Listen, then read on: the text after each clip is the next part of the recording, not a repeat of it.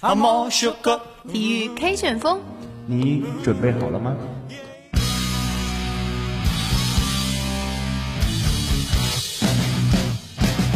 刘翔位于领先的位置，刘翔，刘翔赢了，刘翔赢了，刘翔创造了历史。Jordan open, Chicago with the lead. 格罗索过他，好的进去了，亚昆塔，来点球！体育世界多彩缤纷，让我们一同追踪，让我们一同分享，让我们一同感受让我们一同运动，最精彩的体育。最强劲的旋风。这里是体育 K 旋风。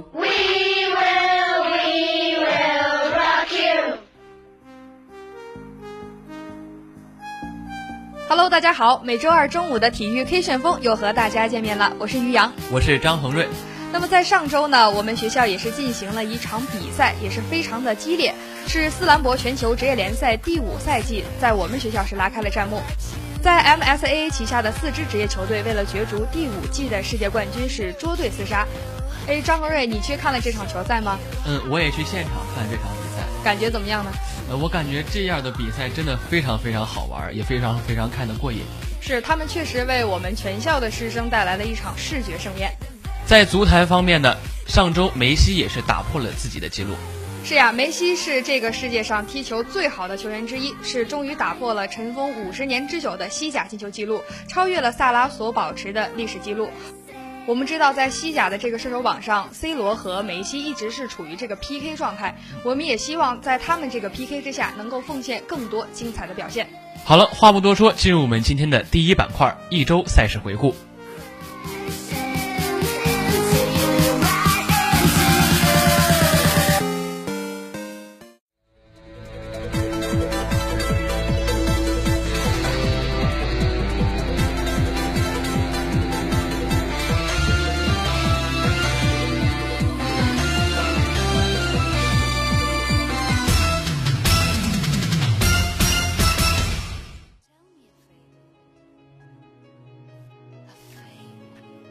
先来关注英超方面，北京时间十月二十二号晚，二零一四到二零一五赛季英超联赛第十二轮一场焦点战在斯坦福桥球场进行。比赛由切尔西主场迎战西布朗维奇，迭戈科斯塔和阿扎尔分别进球，对方球员雅各布被红牌罚下。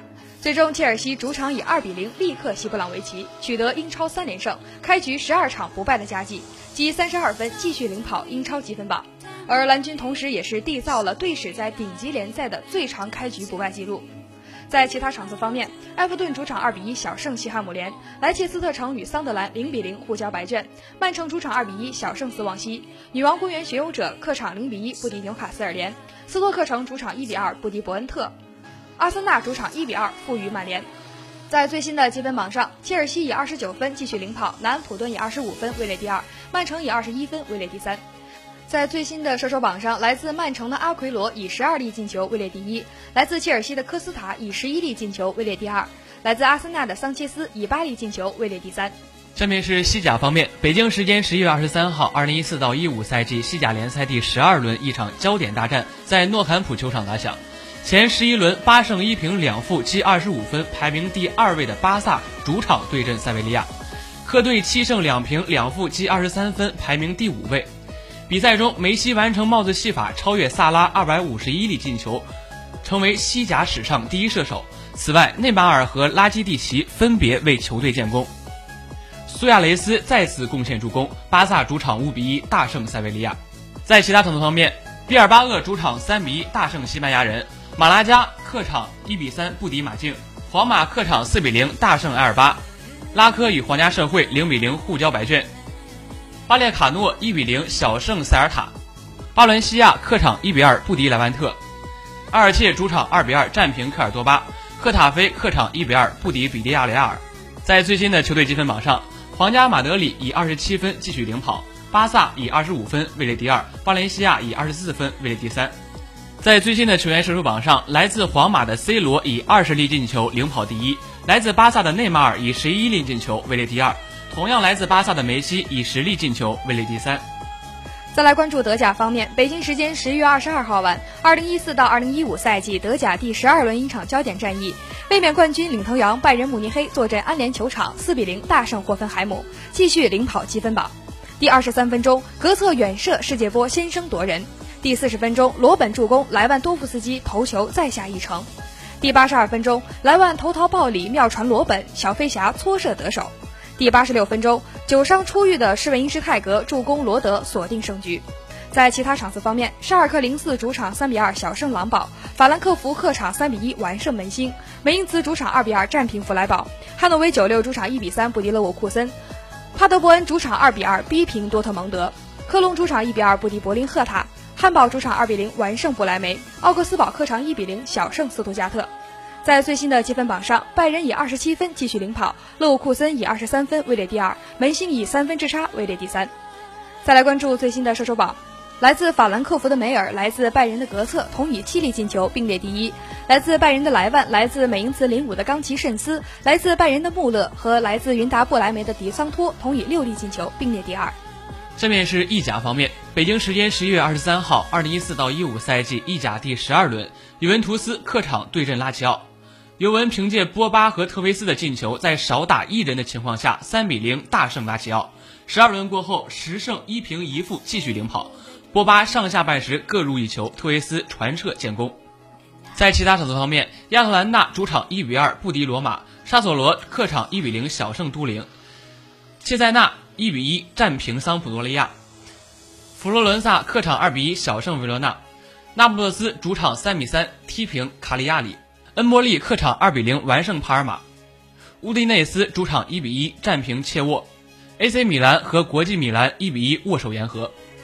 在最新的球队积分榜上，尤文图斯以二十八分位列第一，罗马以二十五分位列第二，那不勒斯以二十一分位列第三。在最新的球员射手榜上，来自尤文图斯的特维斯以九粒进球领跑第一，来自那不勒斯的卡列洪以八粒进球位列第二，来自国际米兰的伊卡尔迪以七粒进球位列第三。再来关注 NBA 方面，北京时间十月二十四号，湖人在主场加时苦战，以九十四比一百零一败给掘金。湖人两连败，与雷霆并列西部垫底。科比拿下二十七分、六个篮板、四次助攻，但常规时间最后时刻投丢制胜球。林书豪十七分、五次助攻，乔丹希尔得到十一分、十四个篮板，特维斯约翰逊得到七分、十二个篮板。替补出场的罗伯特萨克雷拿下了十三分，尼克杨得到七分。掘金方面得到四连胜。威尔森·钱德勒拿下了十九分、八个篮板，泰劳森得到十八分，并有十六次助攻；莫兹戈夫得到十三分、十三个篮板，阿隆·阿弗拉罗得到十五分，并有六个篮板。替补出场的加里纳利投进一中重要三分，得到十分、七个篮板。下面是 CBA 方面，北京时间十一月二十三号，二零一四到一五赛季 CBA 常规赛第十轮全面打响。山东高速主场以一百零五比一百零一险胜青岛双星，取得本赛季齐鲁德比首场胜利，同时继续保持着主场不败金身。青岛四连败。本场比赛中场前二十七点二秒，杰特迎着哈达迪急停跳投命中，帮助山东队锁定胜局。山东队六人得分上双，杰特十三分三个助攻，丁彦雨航十九分九个篮板四次助攻。拉杜利查二十二分七个篮板，曹振华十六分八个篮板，陶汉林十分八个篮板。青岛队方面，邓特蒙二十三分六个篮板六次助攻，哈里斯二十八分十四个篮板，哈达迪二十五分十六个篮板，罗旭东获得了十二分。再来关注网球方面，北京时间十月二十三号，二零一四年戴维斯杯决赛在法国里尔的室内红土场展开第三个比赛日。在关键的第四场比赛中，法国队变阵，由加斯奎特代替特松加出战。不过，经过找到红土感觉的费德勒，并没有给对手任何机会，以六比四、六比二、六比二轻松取胜，帮助瑞士队以大比分三比一击败法国队，首次赢得戴杯冠军，创造历史。这也是费德勒生涯首次赢得这项重量级团体赛的冠军，也弥补了他辉煌职业生涯中不多的遗憾。下面是羽毛球，北京时间十一月二十三号，二零一四年世界羽联超级系列赛中国香港公开赛落下帷幕，中国队收获两项冠军，田青、赵云蕾在女子双打决赛中二比零力挫日本组合夺冠，张楠、赵云蕾在混双决赛里击败队友徐晨、马晋获得冠军。陈龙则在男单决赛中不敌孙完虎，屈居亚军。刘小龙、邱子涵在男双决赛中也遗憾收获亚军。再来关注高尔夫方面，北京时间十一月二十三号，总奖金额为八百万美元的本赛季欧巡赛最后一场比赛，DP 世界巡回锦标赛周日在迪拜朱美拉高尔夫庄园落下帷幕。世界第四斯滕森打出戏剧性一轮的七十杆，低于标准杆两杆，总杆二百七十二杆，低于标准杆十六杆，以两杆优势夺得冠军。这是斯特森职业生涯首次成功卫冕冠军。也使他在迪拜竞赛榜上仅次于北爱尔兰球星麦克罗伊，屈居亚军。下面是 F 一方面，北京时间十一月二十二号，二零一四年 F 一进入最后一站阿布扎比大奖赛，结束排位赛的争夺。最终，梅赛德斯车手罗斯伯格力压对手汉密尔顿零点三秒赢得杆位，这也是他个人本赛季第十一个杆位。汉密尔顿屈居第二，梅赛德斯再次包揽头牌。博塔斯位居第三，马萨、里卡多、维特尔、维亚特、巴顿、莱克宁和阿隆索分居四到第十位。再来关注拳击方面，十一月二十三号，金光决战二再次在澳门威尼斯人金光综合馆打响，两届奥运拳击金牌得主邹市明迎来自己转型职业拳击后的第六场比赛。最终，邹市明与对手泰国拳手昆比七打满十二回合，最终凭借点数优势拿下比赛胜利，获得 WBO 银量级世界冠军强制挑战权。最后是围棋方面，十一月二十二号，金立智能手机杯中国围棋甲级联赛第二十一轮在各主场战罢，西安曲江面对中信北京仅得一分，提前一轮降级；宝鸡对冲战辽宁绝华岛二比二主将战战胜浙江荣美控股。蒙泰陵主将战击败金智熙，立下头功，辽宁提前上岸。成都兴业银行三比一击败李世石领军的广西华南，积分超过保级对手浙江一分，取得了保级主动权。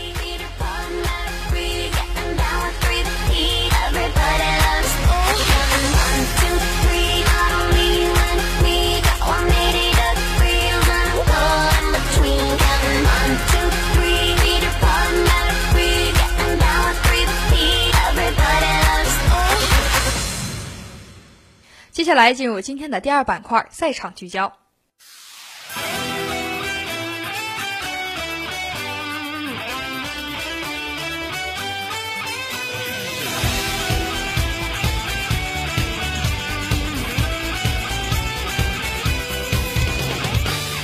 北京时间十月二十三号，德州德比战，火箭主场以九十五比九十二险胜小牛，火箭结束两连败，詹姆斯哈登拿下了三十二分八个篮板。帕特里克·贝弗利三分球十一投六中，贡献二十分；多纳塔斯·莫铁尤纳斯得到十四分十二个篮板。阿里扎关键时刻有个抢断，得了七分。火箭全场三分球四十六投十五中，单场出手次数居 NBA 历史第三。小牛几乎完成了十八分的大逆转，但功亏一篑，六连胜终止。爱丽丝得到了十七分六个篮板和四次助攻，泰森钱德勒十三分十三个篮板，诺维斯基十一分七个篮板。贾米尔·尼尔森十一分六次助攻，替补出场的布兰登·莱特十四分十一个篮板。小牛三分球也出手了三十五次，但只命中了六个。火箭呢，在今年夏天最大的变化就是放走了高富帅帕森斯，使他成为小牛的一员。在当天的比赛中呢，帕森斯第一次面对老东家，他所在的小牛士气正旺。火箭赛季初一帆风顺，但最近状态欠佳，遭到连败。在少了霍华德的情况下，上一场甚至是败给了湖人。德州两队狭路相逢，从来都不会平淡。火箭凭借不断的三分，前三节占据上风，但到了最后一节却失去了手感，碰到了麻烦。比赛打了不到三分钟，贝弗里一人就投中了三记三分球，火箭以十六比九开局。小牛的反击来得很快，本节还有七分零六秒时，帕森斯在三分线外接球，一个假动作将昔日的队友哈登晃飞出界，帕森斯冲入篮下，以一记扣篮结束。小牛只以十五比十六落后，莫铁尤纳斯马上又命中三分，火箭保持领先。本节结束前，莱特补扣得手，小牛将比分追到了二十九比二十九。首节的火箭就投中了六记三分球，第二节他们继续外线开火，又投中六个。帕帕在本节开始后不久就两度三分命中，而贝弗利此后又连续得手。本节还有七分二十秒时，火箭以四十五比三十七领先。特里也在老东家面前投中三分，阿里扎本节中段远投得手，火箭以五十一比三十九拉开了差距。小牛外线找不到感觉，只有尼尔森投中一记三分。尽管如此，一度将比分追成五十一比五十七。哈登在本节还有一点二秒时命中三分，火箭以六十比五十一结束上半场。贝弗里在第三节一开始又是一记三分，但火箭的手感似乎用光了。此后本节十五次三分只命中了一次。本节还有四分二十四秒时，哈登三分命中，他们以七十三比五十五领先了十八分。在本节剩下的时间，火箭只投中了一球，小牛两度命中三分，以一波十三比四结束了本节，将比分追成了六十八比七十七。在第四节，火箭还是未能在外线找到感觉，前五次三分出手都未能命中。本节开始后不久，小牛由哈里斯投中一记三分，将比分追成了七十三比七十七。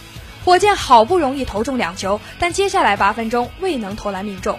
小牛以二十比五开始本节，在比赛还有两分五十五秒时，以八十八比八十二超出。直到比赛还有一分十四秒时，火箭才由特里上篮得分。NBA 单场三分出手记录由小牛保持，为四十九个。火箭在投了四十六次之后不敢再次出手，因为命中率急剧下降。关键时刻他们追分还得靠哈登。比赛还有二十八点二秒时，他投跳命中并造出了犯规，连投带罚拿下了三分，一人连得五分。火箭以九十三比九十二超输。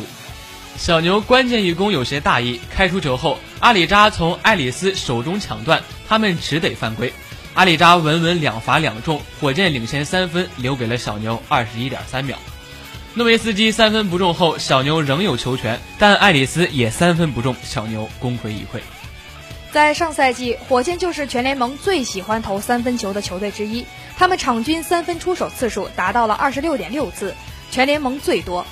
当然，火箭的三分球命中率也还算过得去，达到了百分之三十五点八。本赛季，火箭队在三分导向型的道路上又迈进了一大步。截至目前，他们场均三分球出手次数已经达到了三十三点三次，毫无悬念地排在了联盟的第一位。巧合的是呀，本赛季场均三分出手第二多的球队正是当天火箭的对手小牛，但是他们只有二十六点五次。与此同时，火箭本赛季的三分球命中率和上赛季差别不大，为百分之三十五点三。当天，两支当今 NBA 最喜欢投三分的球队狭路相逢。火箭显然对三分球更加热衷一些。全场比赛，他们一共在三分线外出手了四十六次，比小牛多了十一次，追平了对手的记录。二零一三年二月二十四号。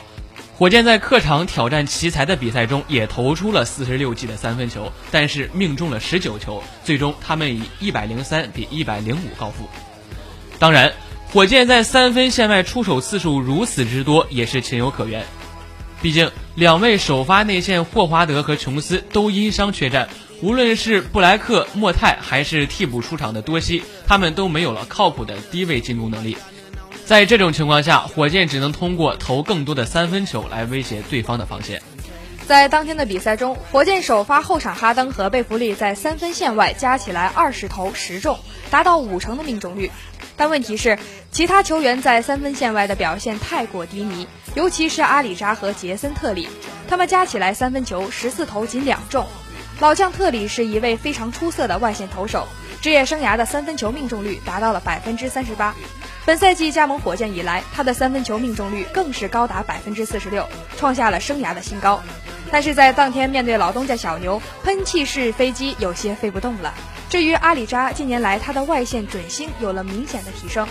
本赛季之初的三分命中率一度很高，但是最近这几场比赛中呀，阿里扎的三分球准星却明显的下滑了。对阵七六人和灰熊都是七投一中，当天呢则是八投一中。另外，帕帕和加西亚在三分线外也只有十投两中。然而，在第四节最后时刻，火箭最终通过哈登的强势进攻以及出色的防守反败为胜。至于三分球出手次数平了队史的记录，其实是反映出了目前这支火箭队的无奈。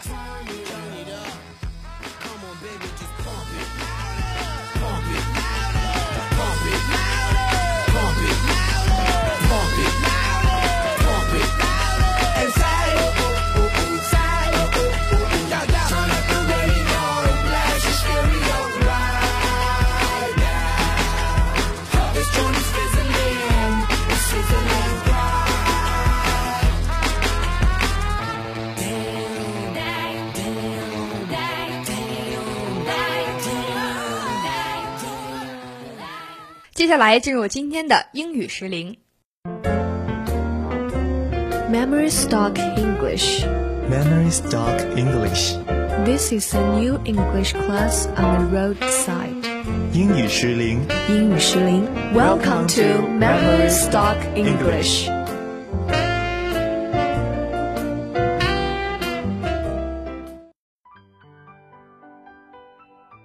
Hi, dear audience. Welcome to this week's Memory Stock English on Wuti Zhishen Broadcasting Station. I'm Zhang Han. I'm Deng Ke. Hi, Echo. I wonder, do you have courage to do some sport in the sky? Uh, in the sky, I seriously, for a long time, I really want to try the skydiving. I mean, like a very high place, and then it feels like so awesome. Wow, you're so brave. Yeah, and I've been always thinking that skydiving is so romantic. I mean, like, you risk all of your life, your safety just to do something you really love. That's like so romantic. Skydiving, you mean parachuting? Yeah, that's the same thing, okay? Yes, and today our topic is parachuting. Parachuting or skydiving is an action sport of exciting an aircraft and returning to Earth with the aid of gravity, then slowing down during the last part of the descent by using a parachute. It may or may not involve a certain amount of free fall, a time during which the parachute has not been deployed and the body gradually accelerates to terminal velocity. Andy Jacques Gardner was the first to make successful descent using a canvas, can copy and small basket tethered beneath uh, a hot air balloon. The first intentional freefall jump with a ripcord operated deployment is credited to Leslie Ivan in 1919. The military developed parachuting technology as a way to save air crews from emergencies aboard balloons and aircraft in flight. And later as a way of delivering soldiers to the battlefield, only competitions date back to the 1930s and became an international sport in 1952. Parachuting is performed as a recreational activity and a competitive sport, as well as for the deployment of military airborne force and occasionally forest firefighters. And the skydiving center can be a commercial operation or a club. Usually operates at an airport and provides one or more aircraft that takes groups of skydivers up for a fee. An individual jumper can go up in a light aircraft such as Cessna 172 or Cessna 182. At busier drop zones, DZS, larger turbine-powered aircraft may be used, such as the Cessna 208, the Havilland Canada DHC-6 Twin Otter, Gibbs Aero GA8 L1, and or short as C7 Skywing. A typical sport parachuting jump involves individuals exiting an aircraft, usually an airplane, but sometimes a helicopter, or even the gononode of a balloon, at anywhere from 1,000 to 4,000 meters. That means 3,000 to 15,000 feet altitude. If jumping from a low altitude, the parachute is usually deployed immediately. However, at higher altitudes, the skydiver may free fall for up like to one minute, deploying their main parachute, typically at an altitude of 1,000 meters, that is 3,500 feet, and landing several minutes later. Now we'll talk about the safety. Despite the perception of danger, fatalities are real.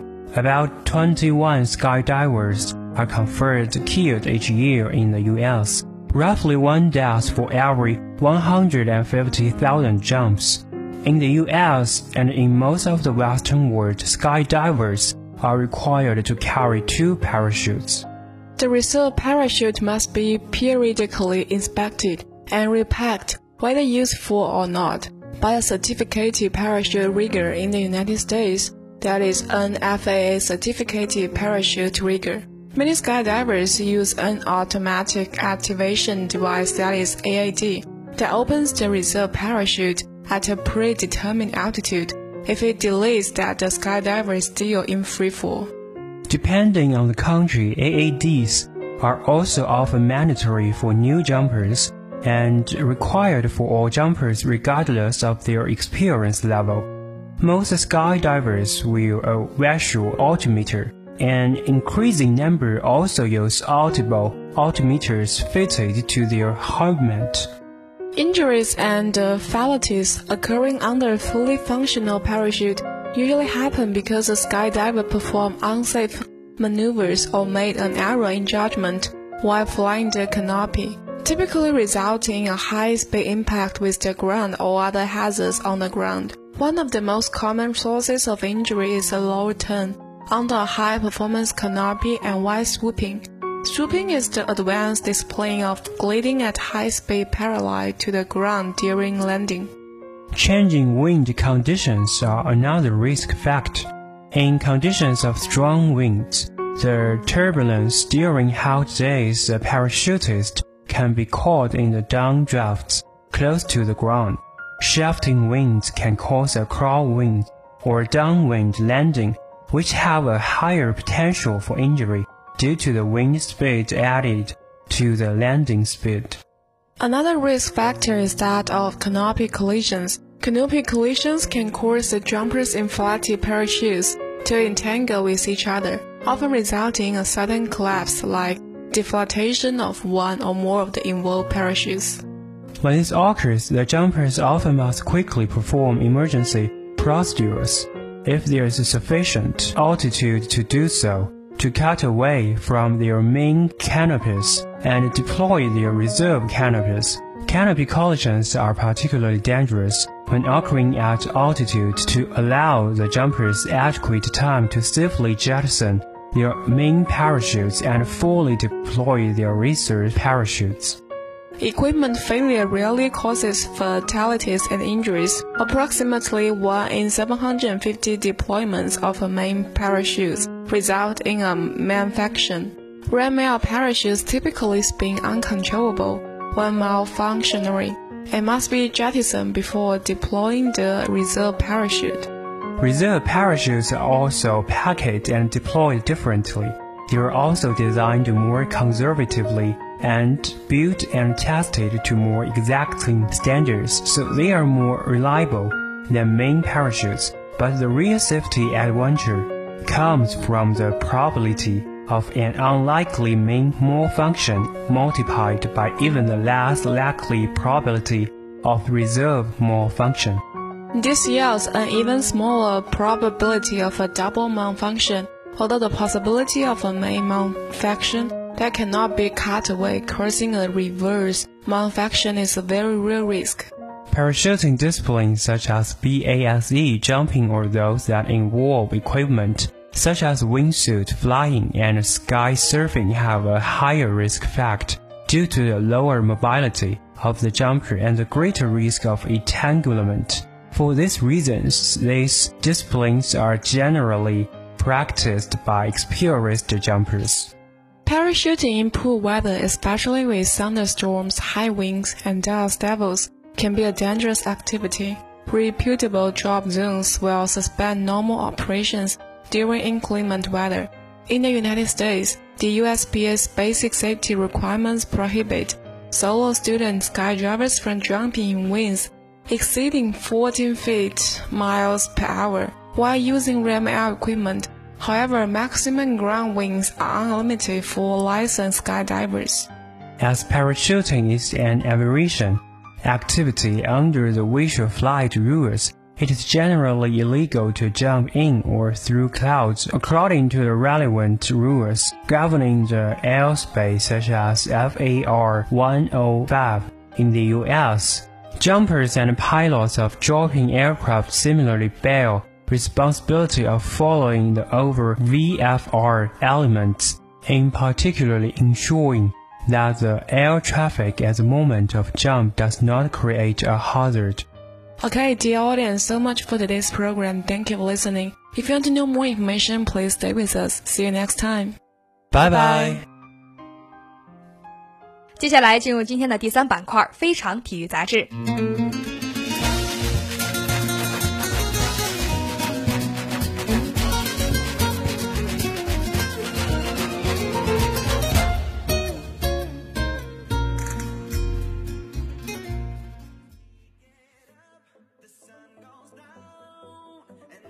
我们知道，皇家马德里如今是在各项赛事中取得了十三连胜。除了 C 罗、本泽马等攻击手的出色发挥之外，克洛斯在中场处理攻防转换环节体现出了大师级的水准。超强的阅读比赛能力，帮助银河战舰接连击败巴萨、利物浦等强队。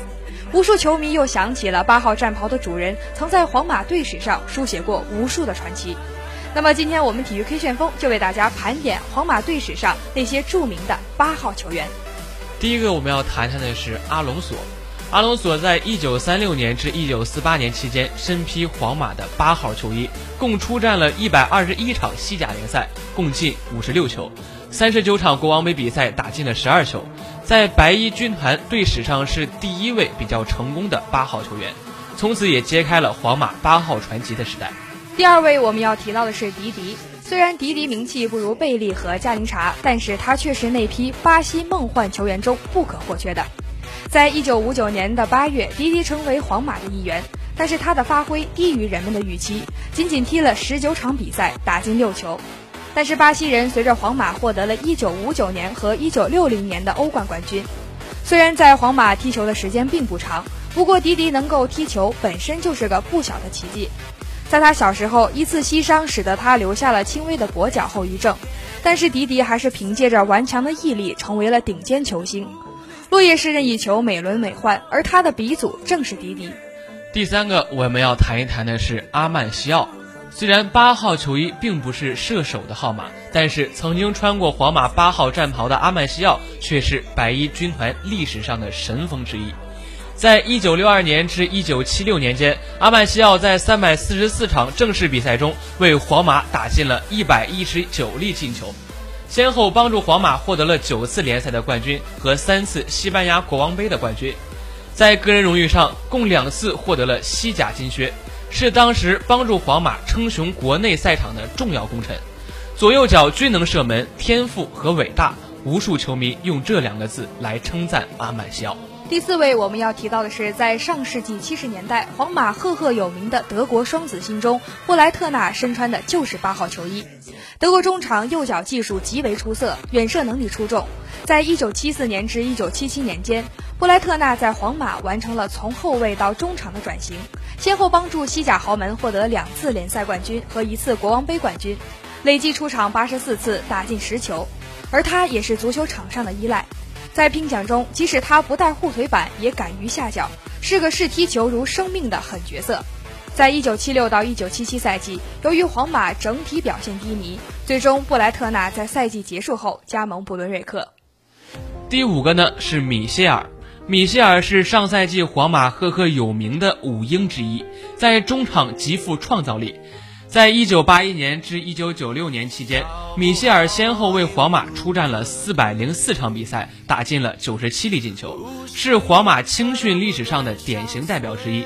即使在巨星云集的皇马历史上，米歇尔凭借着超凡脱俗的脚法、手术刀一样的传球，可以在球队最佳阵容中获得属于自己的一席之地。虽然先后帮助皇马获得了六次联赛冠军、两次国王杯冠军，但从未捧起大耳杯，则是米歇尔职业生涯的一大遗憾。第六位我们要提到的是舒斯特尔。在舒斯特尔加盟皇马之后，他从米歇尔手中接过了皇马的八号球衣，但德国人只在皇马踢了两个赛季，累计出战六十一场正式比赛，打进十三球，帮助皇马在一九八九年拿到了西甲联赛、国王杯和西超杯的三冠王。而且在第二年成功卫冕之后，舒斯特尔转投皇马同城死敌马德里竞技，但德国人与皇马的缘分并未结束。在2007年夏天，卡佩罗离任后，舒斯特尔拿起了皇马的教鞭，并且在当赛季带领皇马获得了联赛的冠军。不过，在2008年年末，德国人因为执教成绩不理想而从皇马帅位上离任。第七个我们要谈一谈的是米贾托维奇。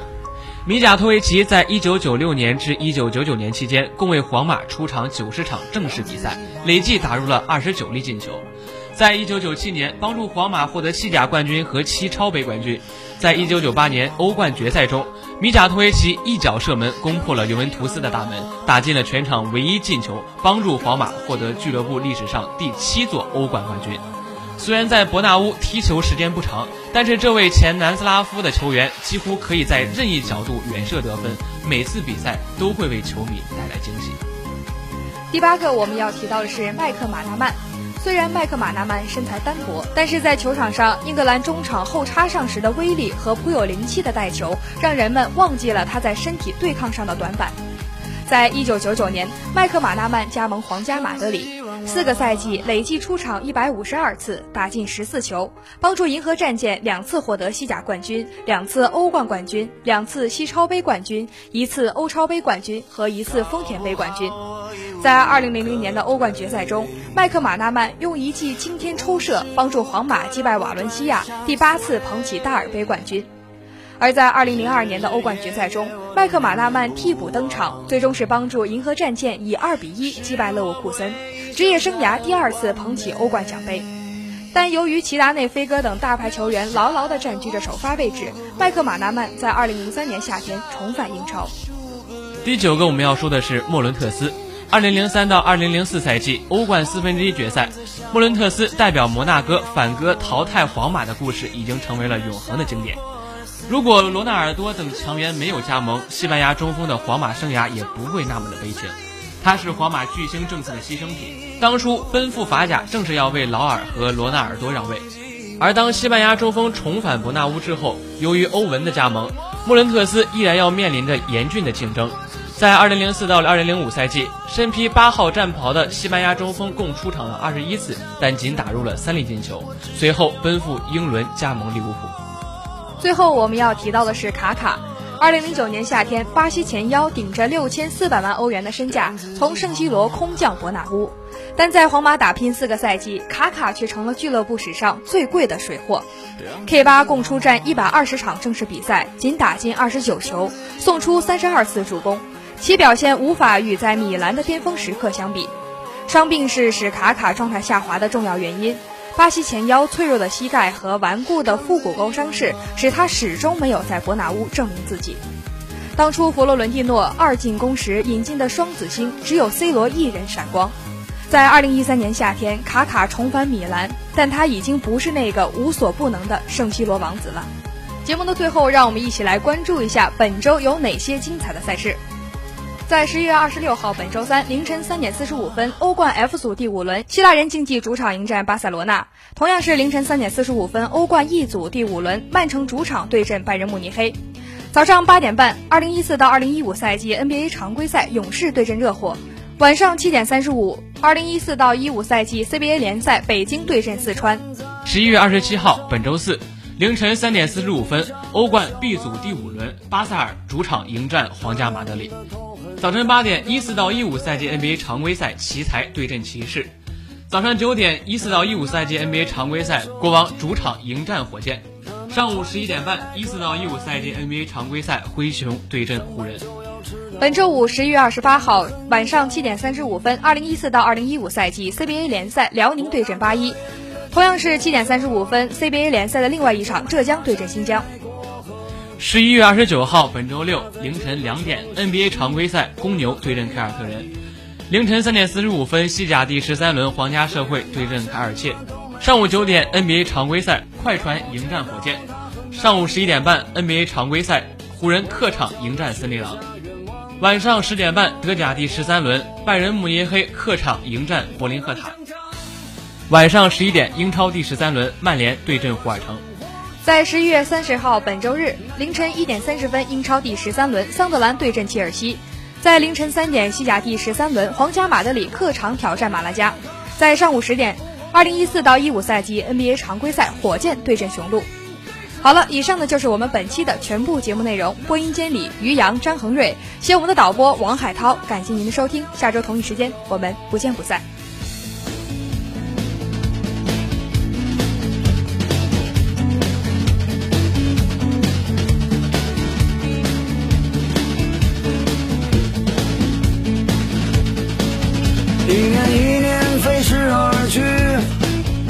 还是那一点点小积蓄我喜欢的好多东西还是买不起。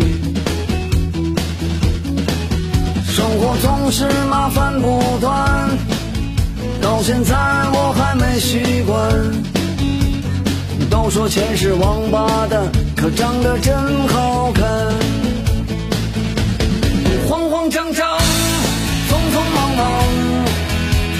生活总是这样，难道说我的理想就是这样度过一生的时光？不卑不亢，不慌不忙。也许生活应该这样，难道说六十岁后再去寻。